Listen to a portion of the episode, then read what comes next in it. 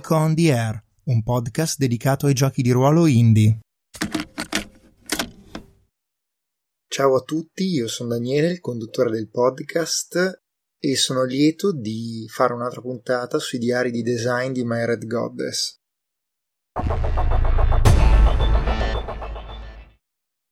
Allora, l'ultima puntata in cui ho parlato di My Red Goddess era quella del 12 ottobre 2019, quindi è passato un po' di tempo. Proprio alla fine della puntata vi ho salutato dicendovi che vi avrai fatto un resoconto della partita di My Red Goddess, il primo playtest che avevo giocato con Michele, il mio amico del Laser Game Cremonese, che magari mi sta anche ascoltando in questo momento. Ma il tempo è passato e io non vi ho più relazionato nulla, quindi sembrerebbe che sia stato non di parola. Il fatto è che non è andata precisamente così. Anzi, per la precisione, io da quel 12 ottobre di playtest ne ho fatto uno, ne ho fatti 13. 13 io e altri 14 sono i playtest che sono stati fatti al buio, cioè non con me al tavolo, da altre persone, quindi. In totale sono stati fatti, che io sappia, 27 playtest di My Red Goddess, il che lo rende attualmente il mio gioco più playtestato e più potremmo dire di successo in assoluto. In particolare, le persone più entusiaste che mi hanno aiutato da subito con questo gioco sono state Damiano, che mi segue ormai da un po' di mesi, anni, e da qualche mese anche Greta e Alessandro. Ci tengo a ringraziarli tutti e tre perché mi hanno dato una mano incredibile, l'hanno giocato un sacco di volte, mi hanno dato consigli, mi hanno supportato, mi hanno sopportato e mi hanno permesso insomma di scrivere varie versioni di questo gioco.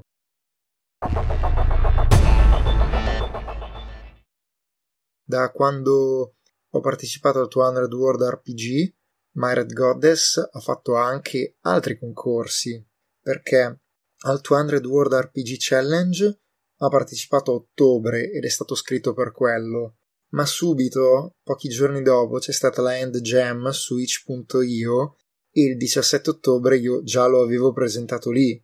Ma non solo, poi cosa è successo? È successo che mi hanno scritto Nicola Urbinati e Michele Gelli, mi hanno contattato per l'eventualità di pubblicare My Red Goddess all'interno del catalogo di The Rimlore Games e Narrativa che è uscito a Lucca 2019. Io ho accettato e ho utilizzato la versione estesa del gioco per revisionare le regole e ne ho fatta però una versione di circa 750-800 parole a memoria, che per certi versi aveva già delle nuove regole che stavo implementando nella versione quella grossa, quella che allora aveva, se non ricordo male, 13 pagine.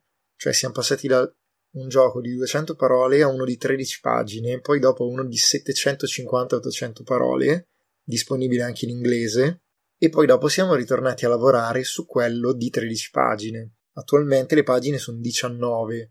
Perché? Perché sono subentrate varie modifiche alle regole e di queste modifiche io vi vorrei parlare in questa puntata.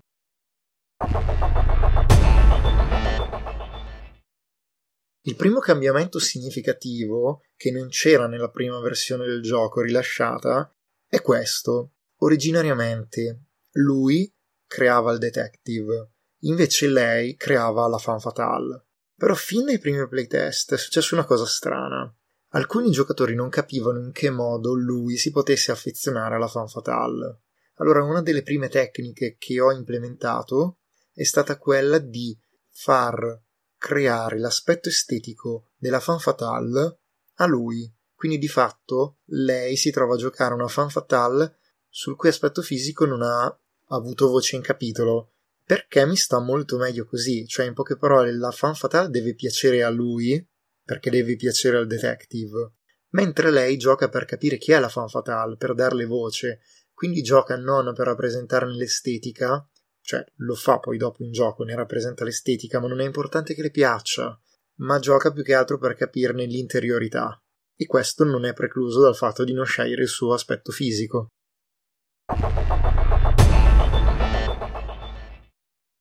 Un altro cambiamento fondamentale è stato l'uso del mazzo.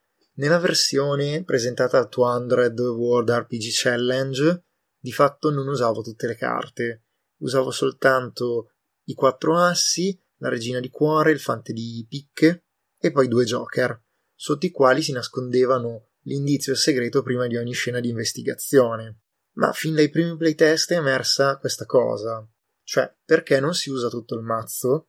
Non si potrebbe usare tutto il mazzo?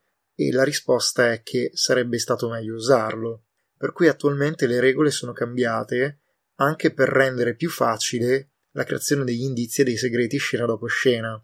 Attualmente fondamentalmente si usano le carte numeriche, cioè 18 carte rosse e 18 carte nere, 9 per seme, e si crea questo mazzetto dal quale, prima di ogni scena di investigazione, lui pesca una carta e la consegna a lei. Lei la guarda in segreto e solo dopo averla guardata, prima ha sentito da lui dove andrà, come intende continuare le indagini, se la carta è nera crea un indizio, se invece la carta è rossa crea un segreto. Questo permette anche di evitare che rimangano praticamente degli indizi o dei segreti non utilizzati a fine storia, con la necessità di dover regolamentare come questi entravano nel finale, cosa che prima ero stato costretto a fare, ma che risultava almeno a me, ma non solo a me, poi in definitiva, un po' controintuitivo e meno semplice.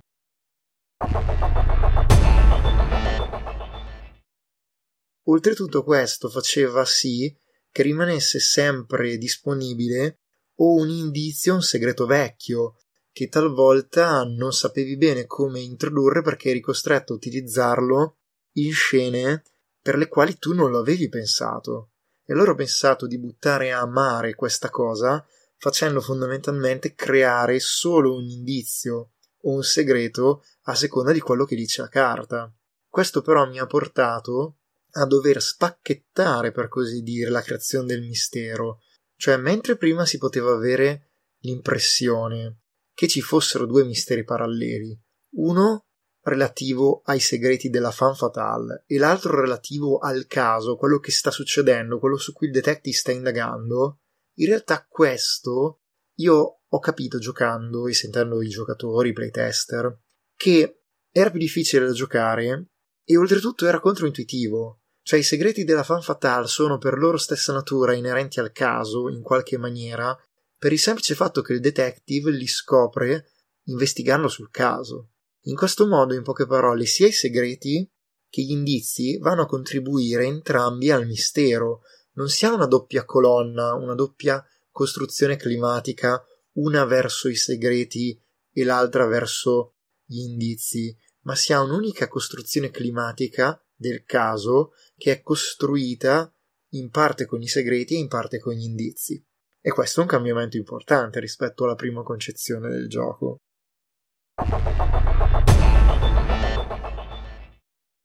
Un altro problema grosso che molti avevano era capire come si giocassero i conflitti, chiamiamoli così, perché in realtà all'inizio mi ero concentrato erroneamente sul fatto che gli assi spacchettassero delle autorità relative ai conflitti, ma questo mandava in paranoia parecchi giocatori che capivano che fondamentalmente quando ci fossero dei conflitti di natura fisica, sociale, mentale, violenta, il giocatore che aveva autorità tramite gli assi su quei conflitti prendesse in toto il controllo della narrazione e potesse narrare quello che voleva, il che aveva il grosso contraltare di far sì che praticamente chi giocava al detective soprattutto, cioè lui, si sentisse praticamente derubato dell'autorità sul personaggio.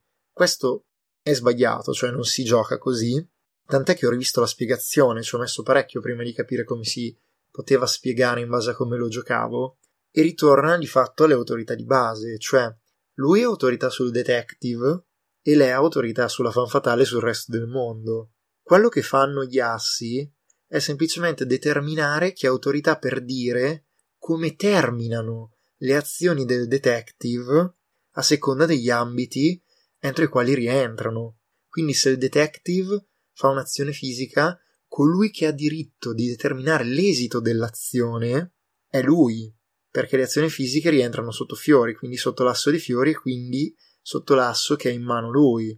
Ma se il detective tenta di convincere qualcuno a dirgli la verità, quella è un'azione sociale, con un intento sociale e di conseguenza colui che ha diritto di narrare l'esito dell'azione, cioè se riesce o meno e come, è lei, perché un'azione sociale rientra sotto l'asso di quadri che è in possesso e quindi sotto l'autorità di lei. Ed è così che si gioca, è così che funzionano queste autorità. Nella prima versione del regolamento questa cosa non era per nulla chiara e adesso invece lo è.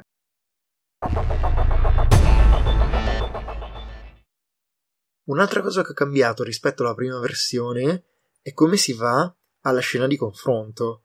Cioè prima nel caso ci fossero stati tre segreti, la scena era impostata da lei, quasi come se la fan fatale dicesse ah hai scoperto i miei segreti quindi voglio un incontro con te per fronteggiarti e vedere un po' i nodi che sono venuti al pettine.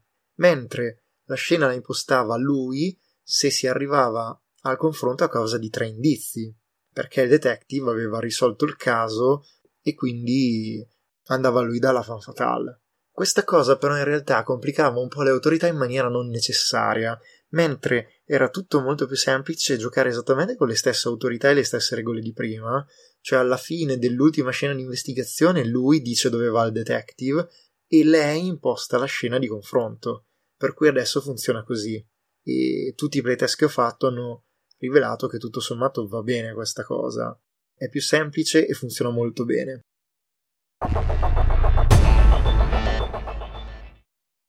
Ora vi voglio parlare invece di un'ultima cosa che riguarda il ribaltamento delle autorità narrative nel finale. È una cosa che ho già detto diverse volte, se avete seguito i playtest eh, e le discussioni che ho aperto nel devlog, cioè nel diario di sviluppo su itch.io o nel forum di itch.io. Comunque sia queste cose le metterò come link nelle note dell'episodio per cui le potrete recuperare da lì. Ma una delle prime cose che ho notato era che durante il gioco c'è una sorta di illusione di onnipotenza dell'autorità della fan fatale sul detective. Faccio di tutto per fartelo pensare, ma poi in realtà nel finale il personaggio che sta veramente su posizioni scomode è la fan fatale, che si trova in qualche modo costretta, tra virgolette, ad amare il detective se lui la ama e a poter scegliere a sua volta se amarlo. Quindi, in poche parole, la fan fatale ama il detective quasi sempre nel finale, in tre casi su quattro potremmo dire. Questa cosa mi piace tantissimo perché in realtà la rende molto umana e molto poco una stronza, come di solito invece succede spesso nelle storie noir. Quindi il mio gioco in questo caso ricalca gli stereotipi di genere, ma in realtà sottilmente, credo in maniera molto emergente, fa di tutto per far sì che questi stereotipi siano rotti perché porta a problematizzare e a tematizzare i personaggi sotto una luce che il genere noir raramente le aveva dato. Cioè, adesso sembra che me la stia tirando. No, non intendo quello. Intendo semplicemente dire che a me quelle cose delle storie noir stavano un po' antipatiche e semplicemente nel mio gioco mi sono trovato bene a ragionare in maniera diversa. Poi a un certo punto mi sono accorto che in questa maniera stavo in realtà anche ridando dignità alla figura della fan fatale e mi ha fatto piacere, però non è che io l'ho fatto per ragioni ideologiche, era più una cosa istintiva. Poi alla fine mi sono reso conto che c'era dietro anche una ragione ideologica che però non avevo pensato originariamente.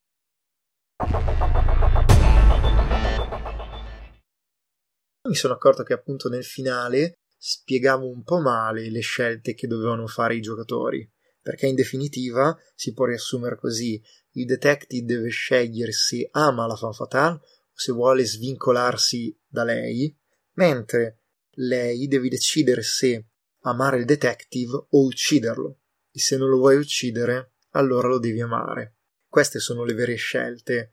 In realtà prima lo spiegavo in maniera un po' confusa, dicevo se lei vuole il suo corpo, se lui vuole i suoi soldi, no? Queste sono cazzate, sono legate al significato delle carte che non sa nessuno a parte me ad altri poveri imbecilli che si guardano queste cose, cioè se sono quadri allora sono come i denari e cose di questo genere. No, no, invece il gioco deve essere funzionale, la sua simbologia può essere emergente, ma solo per chi la conosce, non deve essere una cosa che non si capisce. Per cui questa cosa l'ho tolta nelle spiegazioni e cercherò di renderla ancora più chiara casomai dovessi rendermi conto che non è spiegata bene.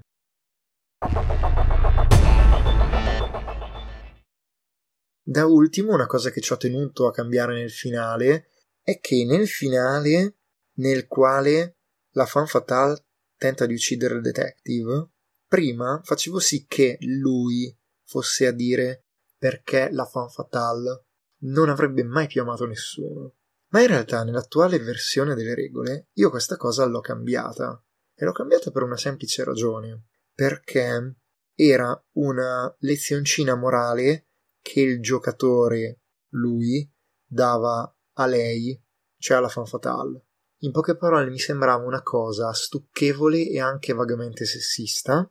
Oltretutto andava contro l'obiettivo di design che ho scoperto essere quello di far sì che lei giocasse per scoprire l'interiorità della fan fatale. È molto più sensato se è lei a dire perché il suo personaggio non è in grado di amare più nessun altro mi piace molto di più che il giocatore di lei giochi e arrivi a capire questa cosa nel finale e lo spieghi.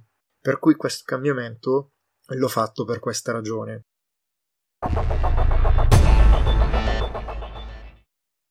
Ora so già che mi sarò dimenticato di dire un sacco di cose in questa puntata, ma credo di aver già detto abbastanza. Credo di aver portato alla vostra attenzione diversi aspetti del gioco che sono cambiati in 27 playtest. Spero che questa puntata vi sia piaciuta, spero che vi sia interessata. Vi invito a scaricare, a giocare a My Red Goddess, a scrivermi, a playtestarlo perché ho intenzione di chiuderlo e di pubblicarlo. Ad ogni modo io vi saluto e vi rimando alla prossima puntata di questo podcast.